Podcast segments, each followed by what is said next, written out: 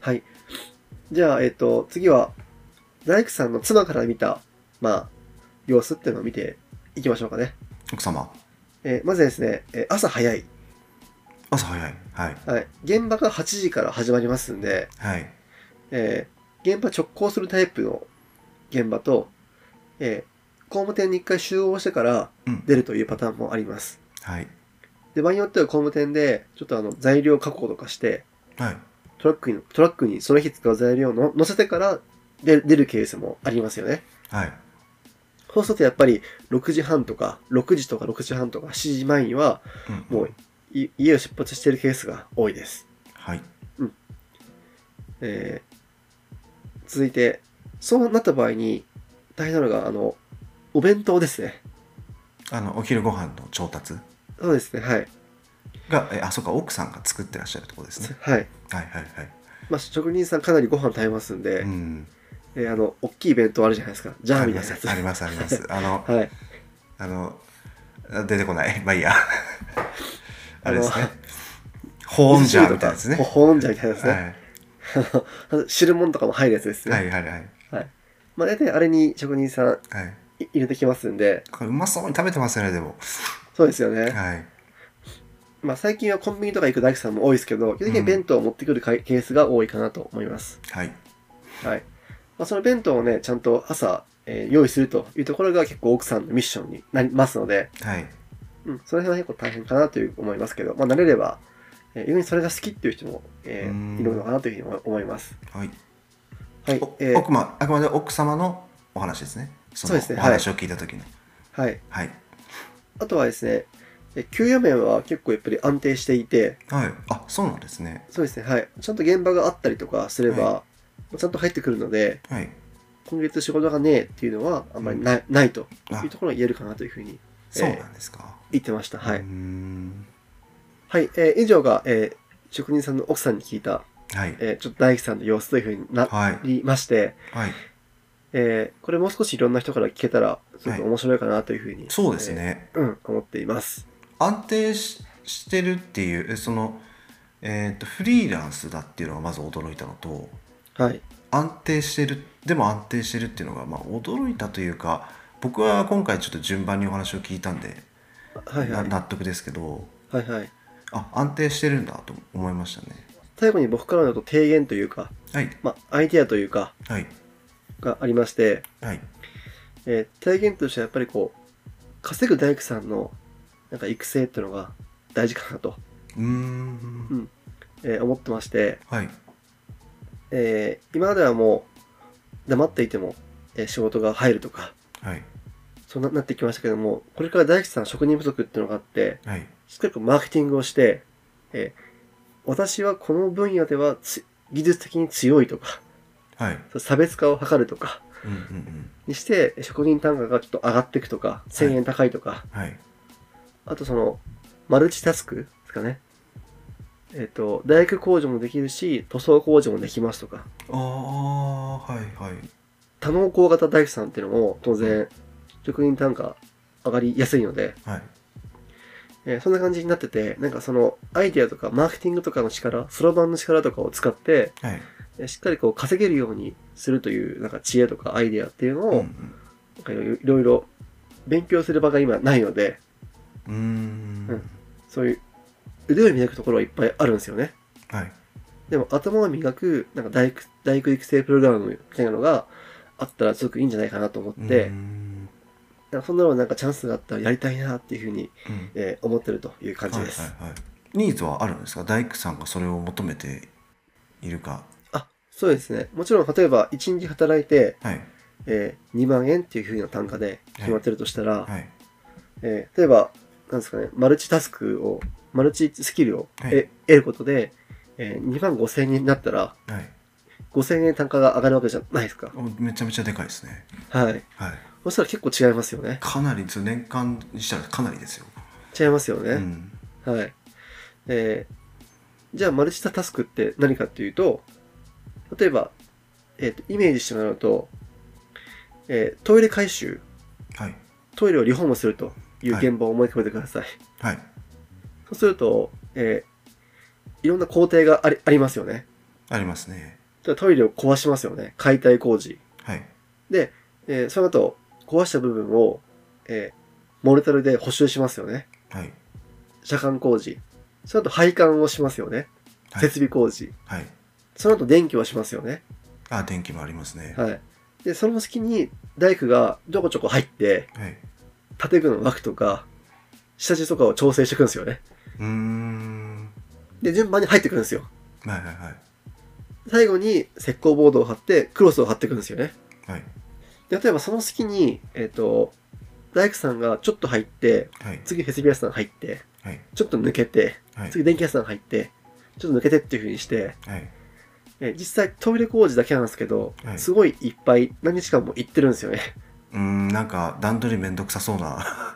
印象でしたね、今の話聞くと。はい。で、現場監督も一人いて、うん。電話して、あれ、あれが終わったから次入ってとか、うん。なるわけですねう。ん。で、当然、えっと、現場監督の仕事はそれだけではなくなくて、はい。えー多分住みながらのケースが多いので、はい。えーお客さんに説明しなきゃいけないですよね。今こんな感じです。み、あ、そっかそっかそっかう。ん。あの、お客様対応ってのもありますよね。うん。リフォームですもんね。はい。で、はい現場監督とか営業、それし、それしますよね。はい。でさらに、もしかしたらトイレ直した時に、やっぱりこっちもいいですかとか言って、追加工事をまたりしますよね。はい。で、見積もりしましょうかとか、そういう営業チャンスもあるわけですねう。ん、そうですね。で、それを、えー職人パート、監督パート、営業パートを全部分かれていると、大工さんの取り分は、えー2万円なんですよね。うんうんうん。で、工務店からしたら、大工さんが、例えば設備工事と大工工事、えー現場監督機能と営業機能を全部やったら、日当5万円払ったっていいわけですよね。はい。そうですね。はいそれがあの、マルチマルチクラフターっていう、へえあるんですねもうすでにあるっていうかその提言としてその用語みたいなのもちょっとこう確立されつつあるというか、ありますね。はい。はい、はだいはいから自分の分野は、大工だけうんではなくて、はい大工できるからこそ、ちょっとその周辺領域もはい分かってるとうんうんいう感じになると、自分の価値が上がっていくと。はいで、工務店とかお客さんも、頼むんであれば、そういう人に頼みたいなって思いますよね。はいはい。まあそうやっていって、なんか大工っていうスキルはもちろんベーシックとして持ちながら、はい次のこのステージですね。に上がるときに、そういうスキルもあるといいんじゃないないかなと。逆もありえるんですかその左官屋さんが大工もやってみようみたいなあ、ありますあります。ありますよね、はいああなるほどそういう可能性はあるんですねはい。うーんでも、逆は結構難しいです。そうなんですか大工、大工になるための、大工の技術を覚えるための修行期間結構ありますので、へえあの、まあ、全部修行期間がいるんですけど、うんあんまり激しい横断っていうのは難しいですね。ああそっかそっかそっかはいでもね、電気工事は電気の免許がいりますんで、ああそうですねそんな感じで、あの、な大工、大工育成マーケティングとか、はいえーそういうところがあると、より大工さんの生産性が上がっていって、まあ、人手不足っていう社会的な課題も解決できるし、いいんじゃないかなっていうふうに考えてるとはいいうところであります。はいはい。あの、全然小学生の夢からどんどん離れて、リアルなところでい行きましたが、いやいやいや面白かったですはい、はい。まあ、これからはその、今までは職人さん、その個人事業主に弟子入りするっていう形しかなかったのが、はいえー今はもう工務店たちも、はい大工さんをもう囲うというか、はいえー育成するっていうモデルが入ってますんで、はい例えば雇用保険が必要であれば、工務店の社員化してうんうんおくとか、うんうーんそういう流れも結構ありますので、はい例えば自分のね、子供がね、大工になるって言って、はいどこどのなんかおっさんのフリーランスの手間受けみたいな感じになったら、ちょっと心配するじゃないですうか。んうんなるほど保はい険大丈夫かなとか、はい給料出んのかなとか、まあ、はい保険のこととか心配になりますよねはい。はいそれをなんか、えー工務店が、まあ、知識もね、なかなかなかなんか最新バージョンもむ難しいですし、えー現場に出てなんぼの世界ですので、そういうバックオフィス系は、えーなかなか難しいかなと思いますので、うんうんうんその辺をサポートする体制っていうのも増やすことで、えーこれらの問題に解決できるんじゃないかなと、うんいうふうに思う思っています。はいはい、えっ、と、うん、以上でこんな感じでまとめたいと思います。はいありがとうございますえーっとですねまずやっぱり一番驚いたのがはい。フリーランスだったっていうことですよねはいはいはい。はいなんかあの大工っていうとなんか僕は勝手にその現場の、えっと、工事の人たちみたいなのとか想像ししちゃってたんで、まあ、はいそれぞれのその建築会社とか工務店さんについてるものだと思っててはいはい。はい、それがあのもともとだと思ってたんでフリーランスだったっていうのが最初やっぱり驚いたんですけどでそれをあの、まあ、囲うじゃないですけど、えー、と雇い入れてやっていこうっていうのが最近だになってからの動きだっていうのもちょっとびっくりしたというかはいあ、まあもちろん前から社員大工っていう流れもありますよ。あ囲ってる工務店もいあの多くうんああります。でえっ、と例えばはいそ。の工務店さんが、えー、と囲っていくっていう流れに、えーさらになっていってるのはやっぱりその職人不足、えー教えてくれる人がいない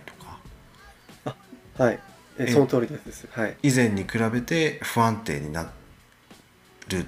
なるんですかねやっぱり、っはい。ていうところですよね。はい。そうです。もう、今の若い子がはい、大工いいなと思って入ったとして、はい、入ったら55歳のおおじさんの、はい、で弟子入りで、はい、え見て覚えろみたいな感じの はい、教育方針だったら、はい。例えば3日ぐらいでやめますよね。まあそういうことか。はい。教育入ったのに。もう全体のそのあの教育だったりとかそういう体制としてはい。もうなんか流れに任せてたっていう そうです、そうです。ことがずっと長く続いてた中で、まあ、ちょっとそのやり方を変えましょうみたいな動きはがいある中で、えー、とその直接教わったりとか、えー仕事を自分で取りに行ったりみたいなことをするぐらいだったら、えー、と雇った方がいいよねみたいなそうです。ことなんですね。はい。ああなるほどえやっぱその中でやっぱりそのさっき一番最後におっしゃってたえマルチクラフターっていうかうんうん。技術の交換だったり、まあ、そこもやっぱ人と人となんでえそういうえ左官の職人さんとか、はい。えまあ、電気工事はちょっと難しいかもしれないですけど、えー、とクロスとかそういはうい職人さんとこうつなげたりとか、そうですね。そういうことですよねちょっと手、はいなんならちょっと手伝わせてみたりとかそうです、そうです。そうでですよねああそれ面白いですねす。うん。コそンういテうさんがあのはいココミュニケーションとか、はいまあ対人スキ対人スキルっていうのが、うんうんうんえー大事かなと思ってまして、はいえー例えば黙々と作るだけであれば、はいえー外国人の留留学生でいいわけですよねうんそうですねはいあのコンビニのバイトがうんあの都都内に行くとほとんど、は 外国人のよように、うんえーね、大工さんのがほとんどがうんはい例えばベトナム人とかはいになっちゃうかも、うんする日があるあるかもしれませんよねはいはい だけどそこはしっかり技術を教えたりとかまあコミュニティにこう入っていく顔を覚えてもらったりとか、あこの職人さんだとか、なんかそう簡単になんかあんまりこうインターネットの掲示板で大工さん募集みたいなのってあんまイメージないですもんねないないですねやっぱコミュニティなんですよねそこはコミュニティですね、うんちょっとそう考えるとすごいなんかはい特殊な、あのマーケット市場がこうあるんだなっていうのはすごい印象としてありましたね。はいはいはい、ただやっぱり最初のその前半のそのモテポイントのところもすごい魅力的ですよね。うんもちろんもちろんはいやっぱりこうかっこかっこいいですしうんうやんっぱりこう自分で作ったものがどんどん形になってくっていうのはうんうん多分こう達成感もありますしはいおもし面白いと思うんですよねそうですね農業と一緒にやってるっていうのがまた面白かったですねはいはいマルチでやってるっていうでも確かにフリーランスならそういうやり方も面白いかもしれないですね。そうですよねへえやっぱその地域のものっていう感じがすごいしましたね、もそうですよね、うはいはいまあ、いろんな大工さんの形態ってあると思うんですよねそういうのも含めてこう大工さんの働き方も多様化するんじゃないかなっていうふうになんか未来が、えー期待できるとこかなっていうふうに思いますはい今あの一番最初にまあ小学生とか学生のなりたい職業で、えー、と上がるみたいな話ありましたけどやっぱり SNS とか YouTube とかで、まあ、結構綺麗な写真とかあの DIY とか家,、はいはい家とかのその住宅木造住宅とかの綺麗な写真とかって出てくるじゃないですか、はいはいやっぱそういうのすごいやっぱあの見てるんですかね、そうですよね、うん、そうじゃないとなんかなかなかそういう発想に、まあ、身近に、えっと、かっこいいあの自分の親戚のお兄ちゃんがかっこいい大工やってるとかもあるかもしれないですけど、うん、うん、あのそういう SNS とかで写真を見たりとかはいはい YouTube でそういう大工の、えっと大工仕事の動画を見たりとかそういうのもきっとあるんじゃないかなと思いますよね。まあかうんかっこいいしすごい綺麗ですもんね。そうですよねうん、あと僕あの影響あると思うんですよマイクラとかあマイクラとかやったりとかあ そういうのねか。結構そううわ楽しいなとうんか、うんうんあ大工になるかもしれないし建築になるかもしれませんけど、はいはいはいあるんですかねやっぱり、はなんかテレビテレビの影響も結構大きくてうん例えばあのビフォーアフター、はいえー見たとか、はいえーあのあ今だったらヒロミの番組うんみ見たとか、えーそういう人も多いですよねうーんなるほどはいなんかこれからも大工さんとか職人という人が、はいまあ、その男の子の、えー将来就きたい職業ランキングはいの、まあ、上位に、はいえーいてその気持ちを持ったまま、えーまたなれるというかはいそうですね職人さんになってくれるといいかなっていうふうに、えー思っています実際に憧れて大人になったらあの全然あのむちゃくちゃな市場だったみたいなのだとちょっとがっかりしてしまうところですしそのはい受け入れる体制みたいな形みたいなのもちょっと変えていかないとなっていう感じですかねそうですねはいあとこう、ね、大工だとき器用面とか器用になんかまっすぐ切るとか、はいはい、そういうのもあの技能としてはいりますんで、うーんはいはい、えーうん、それも大事かなと思いますはい、ということで、えー今回のテーマは、えー大工はモテるのか?」というテーマでした、えーこの「大体2畳半」は Spotify や Apple Podcast、Google Podcast で毎週水曜日に配信していますまた YouTube 版では画像やテロップといった補足情報も交えながらお送りしていきますので皆さんぜひお手元のポッドキャストアプリやブラウザーでフォロー、サブスクライブお願いしますまた、ハッシュタグ、大体2畳半では番組への感想もお待ちしております。大体はひらがな、え2畳半は漢字です。ぜひそちらもチェックしてみてください。それではまた次回のテーマでお会いいたしましょう。以上、大体2畳半でした。ではまた